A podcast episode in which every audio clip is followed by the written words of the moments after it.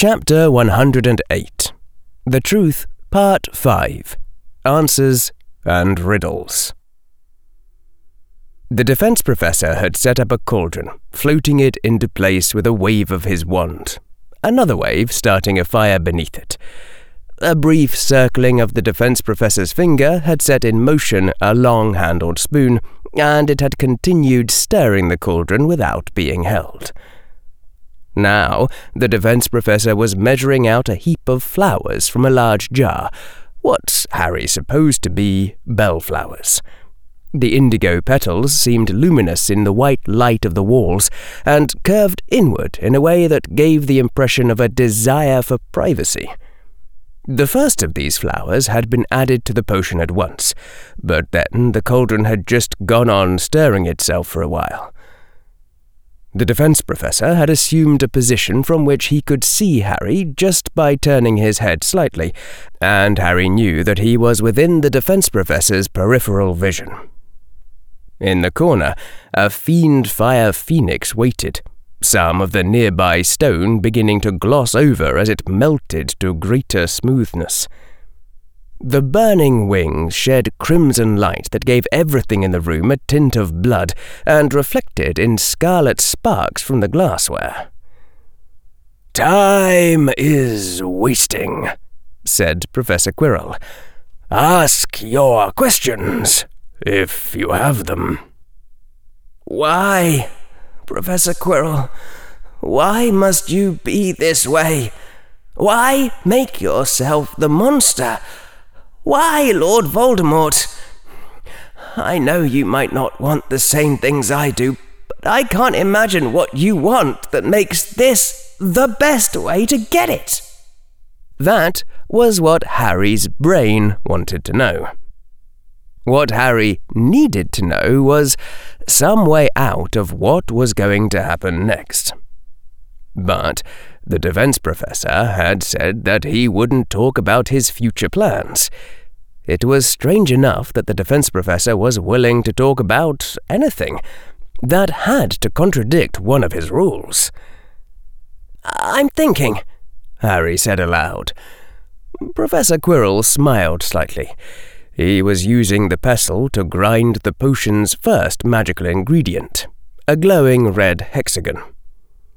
I quite understand, said the defense professor.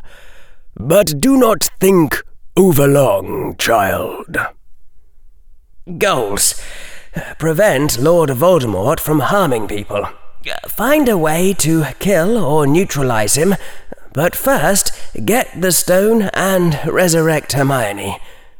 Convince Professor Quirrell to stop this. Harry swallowed, pushing down the emotion, trying not to let the water reach his eyes. Tears probably wouldn't make a good impression on Lord Voldemort. Professor Quirrell was already frowning, though from the direction of his gaze he was examining a leaf coloured in vivid shades of white, green, and purple. There wasn't any obvious way to reach any of the goals, not yet. All Harry could do was ask the questions that seemed most likely to provide useful information, even if Harry didn't yet have a plan.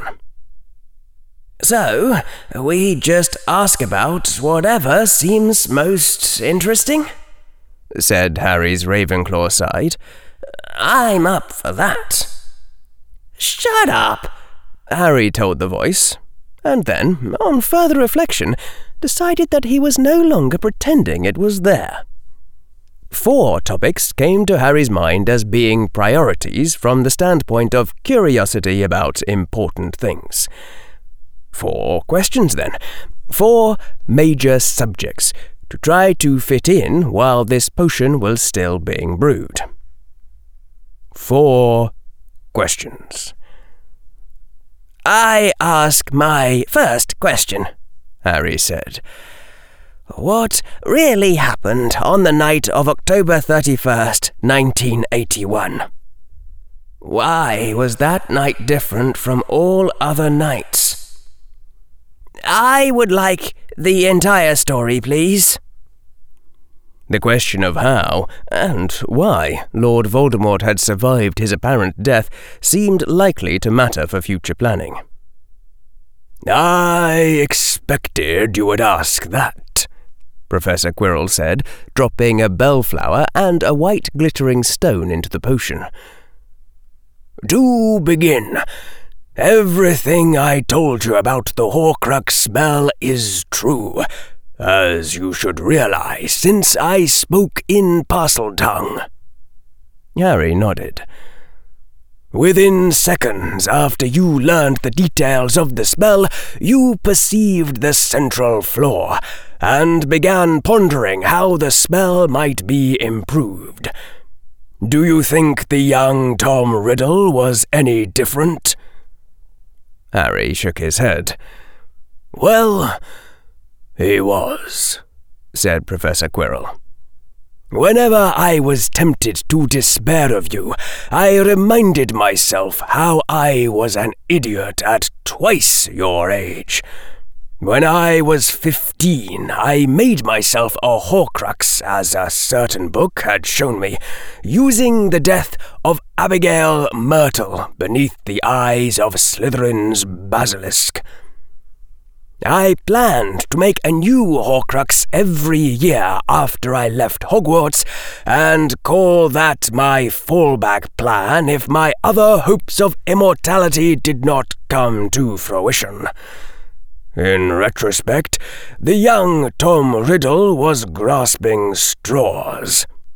The thought of making a better Horcrux, of not being content with the spell I had already learned, this thought did not come to me until I had grasped the stupidity of ordinary people, and realized which follies of theirs I had imitated. But in time, I learned the habit that you inherited from me to ask in every instance how it might be done better to be content with the spell I had learned from a book when it bore only a faint resemblance to what I truly wanted? Absurd. And so I set forth to create a better spell. You have true immortality now? Harry was aware that, even with everything else going on, this was a question more important than war and strategy. Indeed, said Professor Quirrell. He paused in his potions work and turned to face Harry fully. There was a look of exultation in the man's eyes that Harry had never seen there before. In all the darkest arts I could find, in all the interdicted secrets to which Slytherin's monster gave me keys, in all the lore remembered among wizard kind, I found only hints and smatterings of what I needed so I rewove it and remade it and devised a new ritual based on new principles. I kept that ritual burning in my mind for years, perfecting it in imagination, pondering its meaning, and making fine adjustments, waiting for the intention to stabilize. At last, I dared to invoke my ritual, an invented sacrificial ritual based on a principle untested by all known magic. And I lived, and yet live. The defense professor spoke with quiet triumph, as though the act itself was so great that no words could ever do it justice. I still use the word Horcrux, but only from sentiment. It is a new thing entirely, the greatest of all my creations. As one of my questions you said you'd answer, I ask how to cast that spell, Harry said. Denied. The defense professor turned back to his potion, dropping in a grey flecked white feather and a bellflower. I had thought perhaps to teach you when you were older, for no Tom Riddle would be content otherwise. But I have changed my mind. Memory is a hard thing to recall, sometimes, and Harry had been trying to remember if Professor Quirrell had dropped any hints about this subject before. Something about Professor Quirrell's phrasing sparked a memory. Perhaps you will be told when you are older. There are still physical anchors for your immortality, Harry said aloud.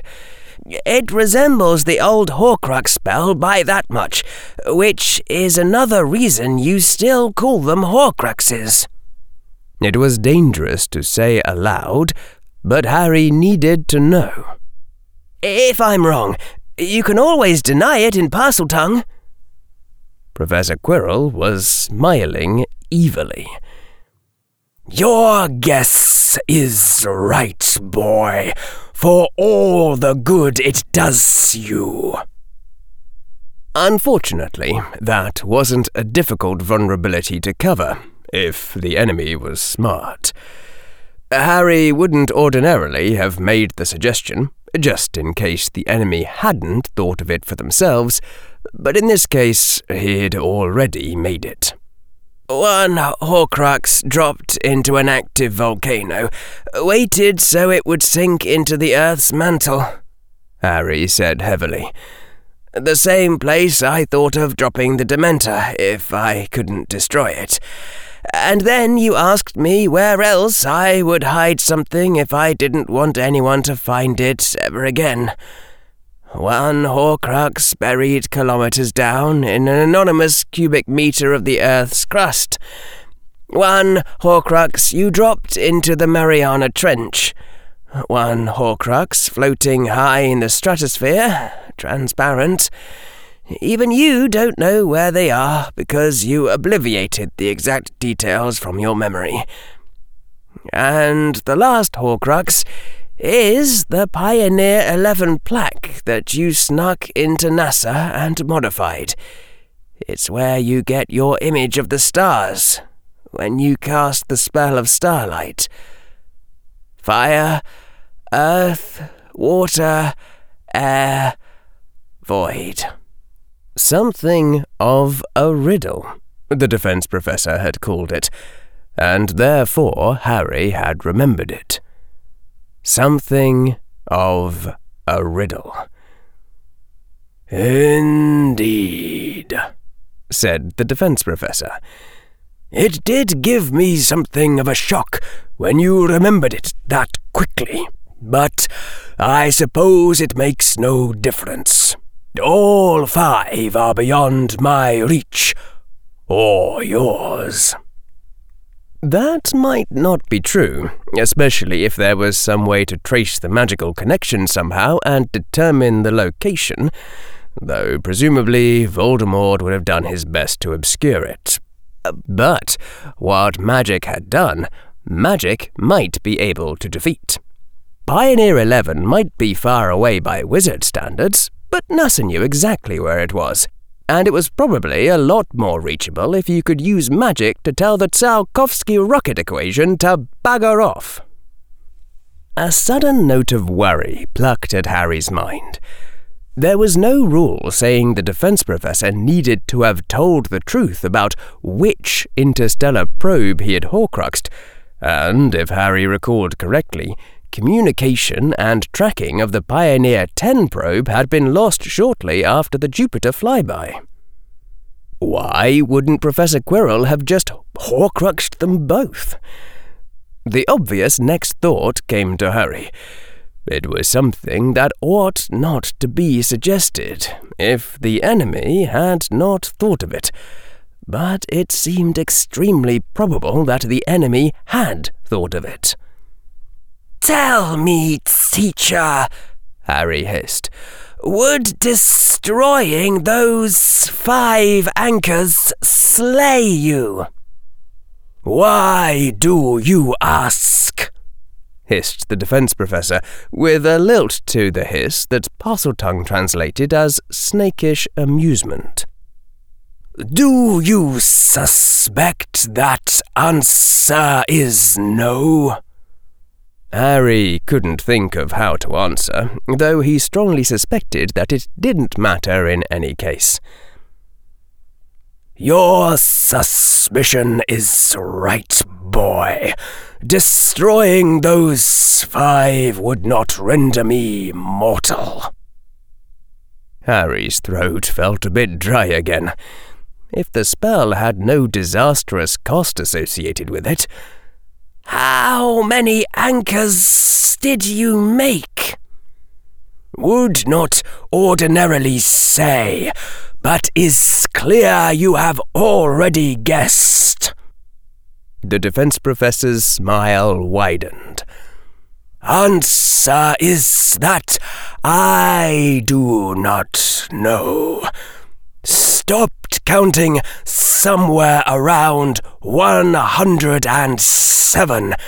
Simply made a habit of it each time I murdered someone in private over 100 murders in private before Lord Voldemort had stopped counting. And even worse news. Your immortality spell still requires a human death? Why? Great creation maintains life and magic within device created by sacrificing life and magic of others. Again that hissing snake laughter. Liked false description of previous Horcrux spell so much, so disappointed when realized truth of it, thoughts of improved version came out in that shape. Harry wasn't sure why the defense professor was giving him all this vital information, but there had to be a reason, and that was making him nervous. So, you really are a disembodied spirit possessing Quirinus Quirrell? Yes, I shall return swiftly if this body is killed will be greatly annoyed and vengeful. I am telling you this, boy, so that you do not try anything stupid. I understand, Harry said. He did his best to organize his thoughts, remember what he'd meant to ask next, while the defense professor turned his eyes back to the potion. The man's left hand was dribbling crushed seashell into the cauldron, while his right hand dropped in another bellflower. So, what did happen on October 31st? You tried to turn the baby Harry Potter into a Horcrux, either the new kind or the old kind. You did it deliberately because you told Lily Potter. Harry took a breath. Now that he knew why the chills were there, he could endure them. Very well, I accept the bargain. Yourself to die and the child to live. Now drop your wand so that I can murder you. In retrospect, it was clear that Harry had remembered that event mainly from Lord Voldemort's perspective, and only at the very end he had seen it through the baby Harry Potter's eyes. What did you do? Why did you do it? Trelawney's prophecy, Professor Quirrell said. His hand tapped a bellflower with a strip of copper before dropping it in. I spent long days pondering it after Snape brought the prophecy to me. Prophecies are never trivial things. And how shall I put this in a way that does not make you think stupid things? Well, I shall say it, and if you are stupid, I shall be annoyed. I was fascinated by the prophecy's assertion that someone would be my equal, because it might mean that person could hold up the other end of an intelligent conversation. After fifty years of being surrounded by gibbering stupidity, I no longer cared whether my reaction might be considered a literary cliche. I was not about to pass up on that opportunity without thinking about it first. And then, you see, I had a clever idea. Professor Quirrell sighed. Ah, it occurred to me how I might fulfill the prophecy my own way, to my own benefit. I would mark the baby as my equal by casting the old Horcrux spell in such fashion as to imprint my own spirit onto the baby's blank slate. It would be a purer copy of myself, since there would be no old self to mix with the new. In some years, when I had become bored with ruling Britain and moved on to other things, I would arrange with the other Tom Riddle that he should appear to vanquish me, and he would rule over the Britain he had saved. We would play the game against each other forever, keeping our lives interesting amid a world of fools. I knew a dramatist would predict that the two of us would end by destroying each other, but I pondered long upon it and decided that both of us would simply decline to play out the drama. That was my decision, and I was confident that it would remain so. Both Tom Riddles, I thought, would be too intelligent to truly go down that road. The prophecy seemed to hint that if I destroyed all but a remnant of Harry Potter, then our spirits would not be so different, and we could exist in the same world. Something went wrong, Harry said. Something that blew off the top of the Potter's home in Godric's Hollow gave me the scar on my forehead, and left your burnt body behind. Professor Quirrell nodded. His hands had slowed in their potions work. The resonance in our magic, Professor Quirrell said quietly. When I had shaped the baby's spirit to be like my own. Harry remembered the moment in Azkaban when Professor Quirrell's killing curse had collided with his Patronus.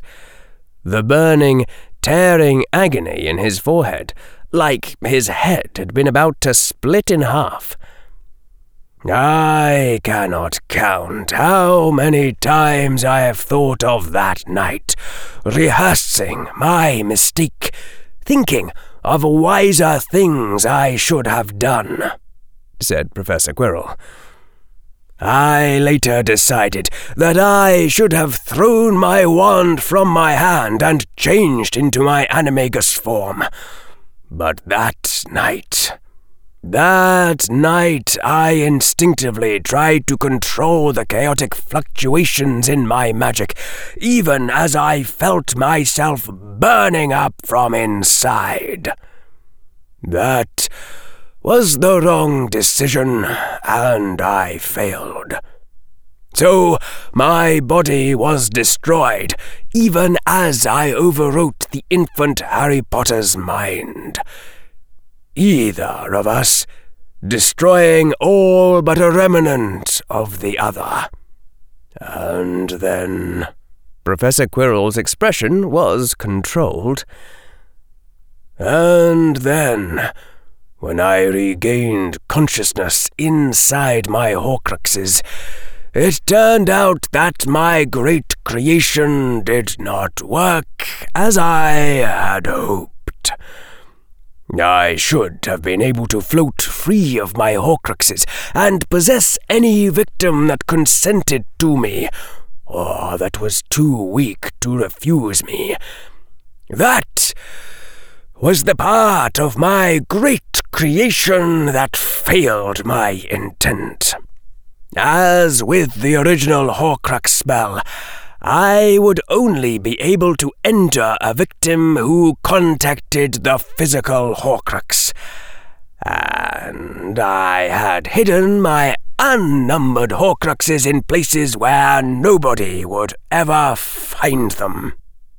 Your instinct is correct, boy. This would not be a good time to laugh. Harry stayed very quiet.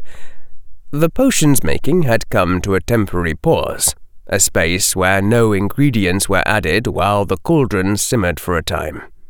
I spend most of my time looking at the stars, Professor Quirrell said, his voice quieter now. The defense professor had turned from the potion staring at the white, illuminated walls of the room. My remaining hope was the Horcruxes I had hidden in the hopeless idiocy of my youth, imbuing them into ancient lockets instead of anonymous pebbles, guarding them beneath wells of poison in the centre of a lake of inferi, instead of portkeying them into the sea. If someone found one of those and penetrated their ridiculous protections, but that seemed like a distant hope. I was not sure I would ever be embodied again. Yet, at least I was immortal. The worst of all fates had been averted, my great creation had done that much. I had little left to hope for, and little left to fear. I decided that I would not go insane, since there seemed to be no advantage in it. Instead, I gazed out at the stars and thought as the sun slowly diminished behind me. I reflected on the errors of my past life. They were many in that hindsight. In my imagination, I constructed powerful new rituals I might attempt if I was free to use my magic once more, and yet confident of my immortality.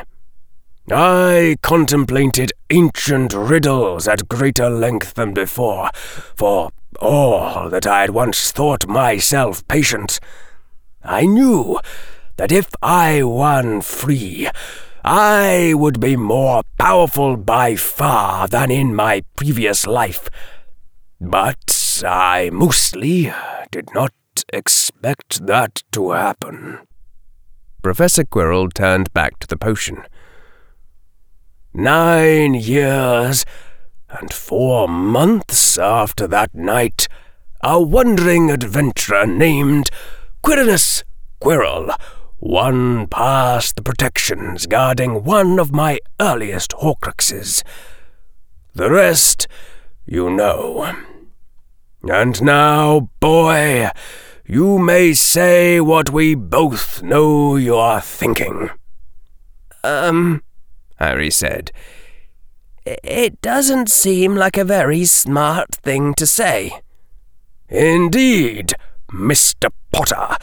It is not a clever thing to say to me. Not even a little. Not in the slightest. But I know you're thinking it. And you will go on thinking it, and I will go on knowing that.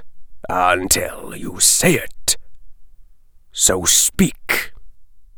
So, um, I realize that this is something that's more obvious in hindsight than in foresight, and I'm certainly not suggesting that you try to correct the error now. But if you are a Dark Lord, and you happen to hear about a child who has been prophesied to defeat you, there is a certain spell which is unblockable, unstoppable, and works every single time on anything with a brain. Yes, thank you, Mr. Potter. That thought occurred to me several times over the next nine years. Professor Quirrell picked up another bellflower and began crumbling it in his bare fist. I made that principle the centerpiece of my battle magic curriculum after I learned its centrality the hard way. It was not the first rule on the younger Tom Riddle's list.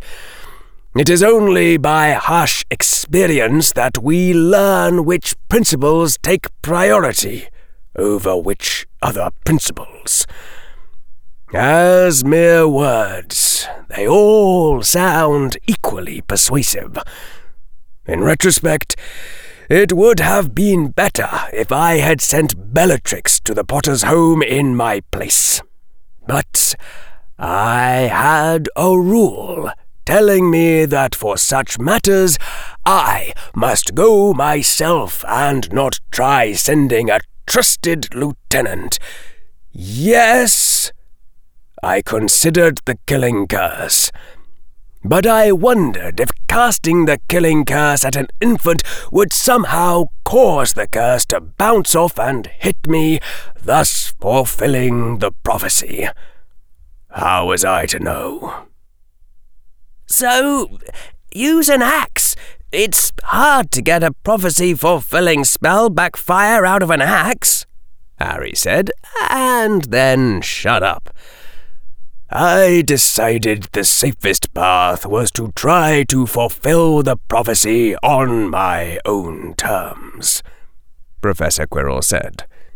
Needless to say, the next time I hear a prophecy I do not like, I will tear it apart at every possible point of intervention, rather than trying to play along. Professor Quirrell was crushing a rose as though to squeeze the juice out of it, still using his bare fist. And now everyone thinks the boy who lived is somehow immune to the killing curse, even though killing curses do not ruin houses or leave burnt bodies behind them, because it has not occurred to them that Lord Voldemort would ever use any other spell. Harry again stayed quiet. It had occurred to Harry that there was another obvious way that Lord Voldemort could have avoided his mistake.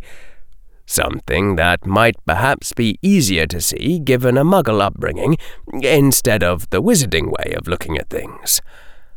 Harry had not yet decided whether to tell Professor Quirrell about his thought.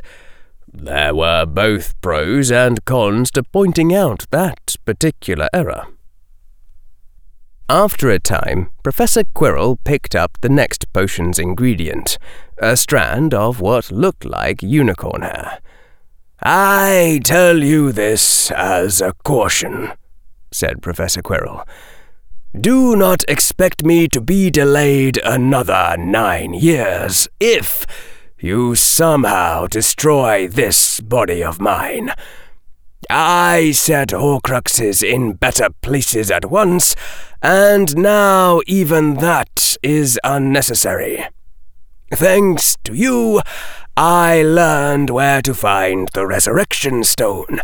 The Resurrection Stone does not bring back the dead, of course, but it holds a more ancient magic than my own for projecting the seeming of a spirit. And since I am one who has defeated death, Cadmus's Hallow acknowledged me its master, and answered all my will. I have now incorporated it into my great creation.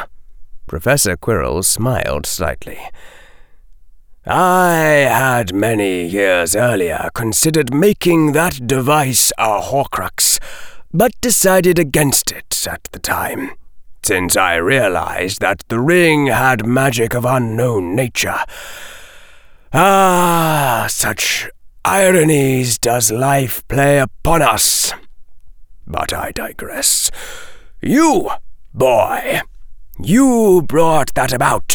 You freed my spirit to fly where it pleases and seduce the most opportune victim by being too casual with your secrets. It is a catastrophe for any who oppose me, and you wrought it with one finger drawing wetness on a tea saucer. This world will be a safer place for all if you learn the rectitude that wizard-borns absorb in childhood. And all this that I have just said is the truth.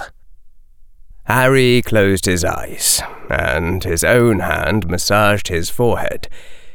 If he had seen it from the outside, it would have looked the mirror of Professor Quirrell in deep thought. The problem of defeating Professor Quirrell was looking increasingly difficult, even by the standards of the sort of impossible problems that Harry had solved already. If communicating that difficulty was what Professor Quirrell was trying to do, he was succeeding. Harry was starting to seriously consider the possibility that it might be better to offer to rule Britain as Voldemort's non homicidal delegate, if Professor Quirrell himself would just agree to stop killing people all the time. Even mostly. But that wasn't likely to happen. Harry stared at his hands from where he had sat down upon the floor, feeling sadness shading over into despair. The Lord Voldemort, who'd given Harry his dark side, had spent that long thinking things over and reflecting on his own thought processes, and had emerged as the calm, clear headed, and still homicidal Professor Quirrell. Professor Quirrell added a pinch of golden hair to the potion of effulgence, and that reminded Harry that time was continuing to move. The locks of bright hair were rarer than the bellflowers. I ask my second question, Harry said. Tell me about the Philosopher's Stone. Does it do anything besides making transfigurations permanent? Is it possible to make more stones? And why is that problem hard? Professor Quirrell was bent over the potion, and Harry could not see his face. Very well. I shall tell you the stone story as I have inferred it. The one and only power of the stone is the imposition of permanency, to render a temporary form into a true and lasting substance a power absolutely beyond ordinary spells.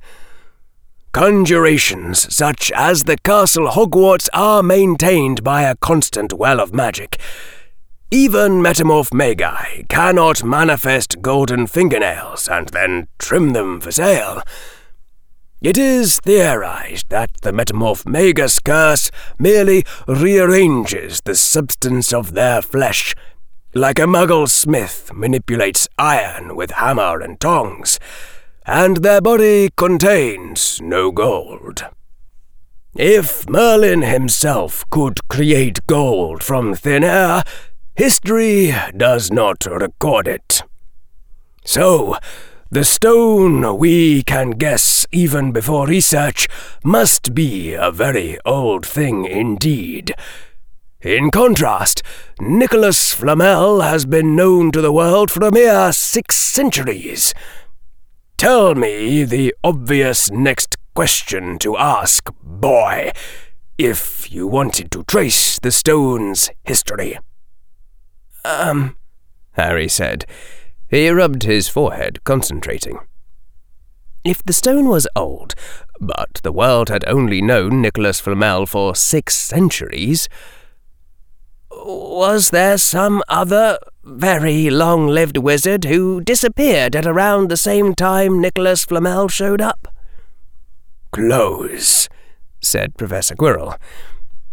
You recall that six centuries ago there was a dark lady called Undying, the sorceress Baba Yaga.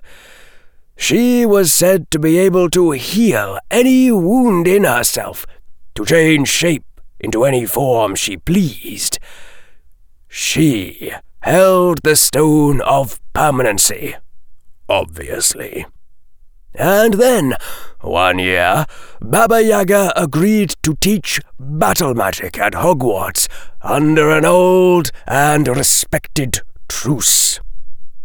Professor Quirrell looked angry, a look such as Harry had rarely seen on him. But she was not trusted, and so there was invoked a curse. Some curses are easier to cast when they bind yourself and others alike. Slytherin's Parselmouth curse is an example of such. In this case, Baba Yaga's signature, and signatures from every student and teacher of Hogwarts were placed within an ancient device known as the Goblet of Fire. Baba Yaga swore not to shed a drop of students' blood, nor take from the students anything that was theirs. In return, the students swore not to shed a drop of Baba Yaga's blood, nor take from her anything that was hers. So they all signed, with the goblet of fire to witness it and punish the transgressor. Professor Quirrell picked up a new ingredient, a loose thread of gold wrapped around a pinch of foul looking substance.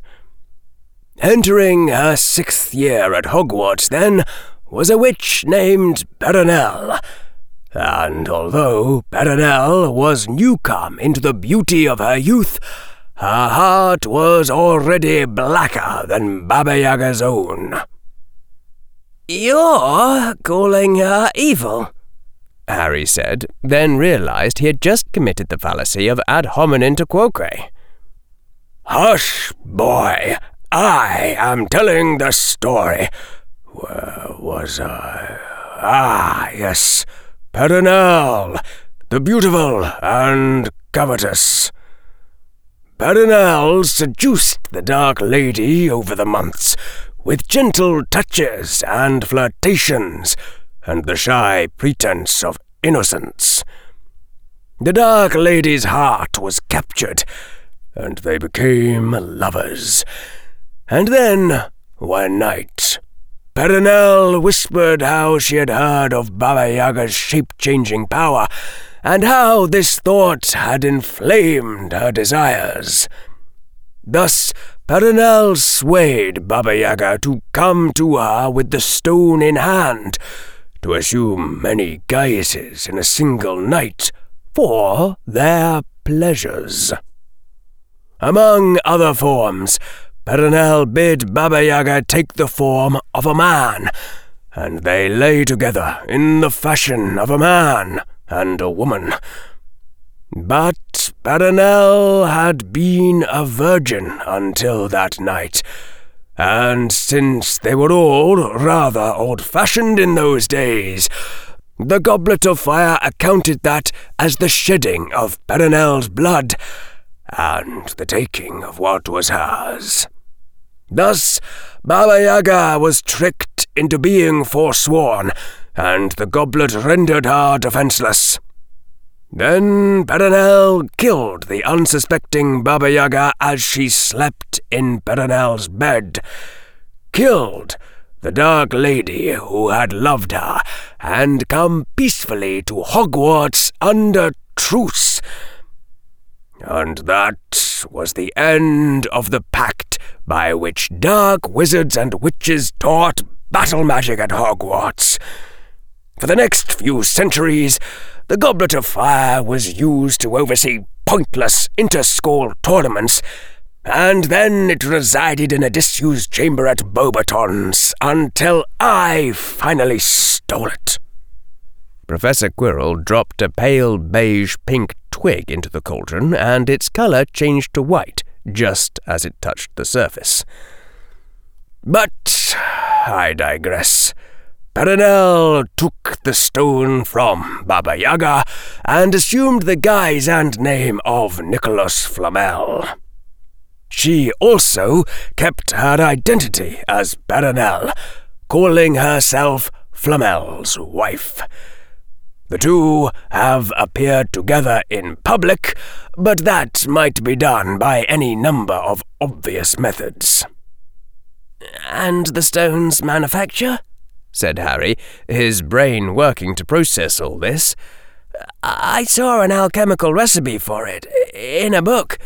Another lie. Perenelle was making it appear as though Nicholas Flamel had earned the right to live forever by completing a great magic that any could attempt and she was giving others a false path to pursue instead of seeking the one true stone, as Perenelle had sought Baba Yaga's. Professor Quirrell looked rather sour. It should come as no surprise that I spent years trying to master that false recipe. Next, you will ask why I did not kidnap, torture, and kill Perenelle after I learned the truth. This had not, in fact, been a question that had come into Harry's mind. Professor Quirrell continued to speak. The answer is that Perenelle had foreseen and forestalled the ambitions of dark wizards like myself. Nicholas Flamel publicly took unbreakable vows not to be coerced by any means into relinquishing his stone. To guard immortality from the covetous, he claimed, as if that were a public service. I was afraid the stone would be lost forever if Perenelle died without saying where it was hidden, and her vow prevented attempts at torture. Further, I had hopes of gaining Perenelle's knowledge if I could find the right strategy to extract it from her. Though uh, Perenelle began with little lore of her own, she has held hostage the lives of wizards greater than herself, holding out dribs and drabs of healing in exchange for secrets, and small reversals of age in exchange for power. Perenelle does not condescend to bestow any real youth upon others. But if you hear of a wizard who lived grey bearded to the age of two hundred and fifty, you may be sure that her hand was in play. By my own generation, the centuries had given Perenelle enough of an advantage that she could raise up Albus Dumbledore as a counterweight to the Dark Lord Grindelwald. When I appeared as Lord Voldemort, Perenelle raised up Dumbledore yet further, parceling out another drop of our hoarded lore whenever Lord Voldemort seemed to gain an advantage. I felt like I ought to be able to figure out something clever to do with that situation, but I never did. I did not attack her directly, for I was not sure of my great creation. It was not impossible that I would some day need to go begging to her for a dollop of reversed age. Professor Quirrell dropped two bellflowers at once into the potion, and they seemed to merge as they touched the bubbling liquid. But now I am sure of my creation, And so I have decided that the time has come to take the stone by force. Harry hesitated. I would like to hear you answer in Parseltongue. Was all of that true? None of it is known to me to be false, said Professor Quirrell. Telling a tale implies filling in certain gaps. I was not present to observe when Perenelle seduced Baba Yaga. The basics should be mostly correct, I think. Harry had noticed a trace of confusion. Then I don't understand why the stone is here in Hogwarts. Wouldn't the best defense just be hiding it under an anonymous rock in Greenland? Perhaps she respected my abilities as a particularly good finder, said the defense professor. He appeared focused on his cauldron as he dipped a bellflower into a jar of liquid labelled with the potion symbol for rainwater. We are very much alike, the defense professor and I, in some ways, if not others. If I imagine what I'd do, given his problem. Did you bluff everyone into believing you had some way of finding the stone? Harry said aloud, so that Perenelle would put it inside Hogwarts, where Dumbledore could guard it? The defense professor sighed, not looking up from the cauldron. I suppose that stratagem would be futile to conceal from you. Yes, after I possessed Quirrell and returned, I implemented a strategy I had conceived while gazing at the stars. First, I made sure to be accepted as defense professor at Hogwarts, for it would not do to have suspicions raised while I was still seeking employment. When that was done, I arranged for one of Perenelle's curse breaking expeditions to discover a falsified but credible inscription describing how the crown of the serpent could be used to seek out the stone wherever it was hidden. Immediately after, before Perenelle could buy up the crown, it was stolen. Furthermore, I left clear indications that the thief had possessed the power to speak to snakes. So, Perenelle thought that I could infallibly find the stone's location and that it needed a guardian powerful enough to defeat me. That is how the stone came to be held in Hogwarts, in Dumbledore's domain. Just as I intended. Naturally, since I had already gained access to Hogwarts for the year. I think that is all of this that concerns you, if I speak not of future plans. Harry frowned. Professor Quirrell should not have told him that. Unless the strategy had somehow become irrelevant to any future deception of Perenelle. Or unless, by answering so quickly, the defense professor had hoped to have people conclude that it was a double bluff, and that the crown of the serpent really could find the stone. Harry decided not to question this answer in Parseltongue.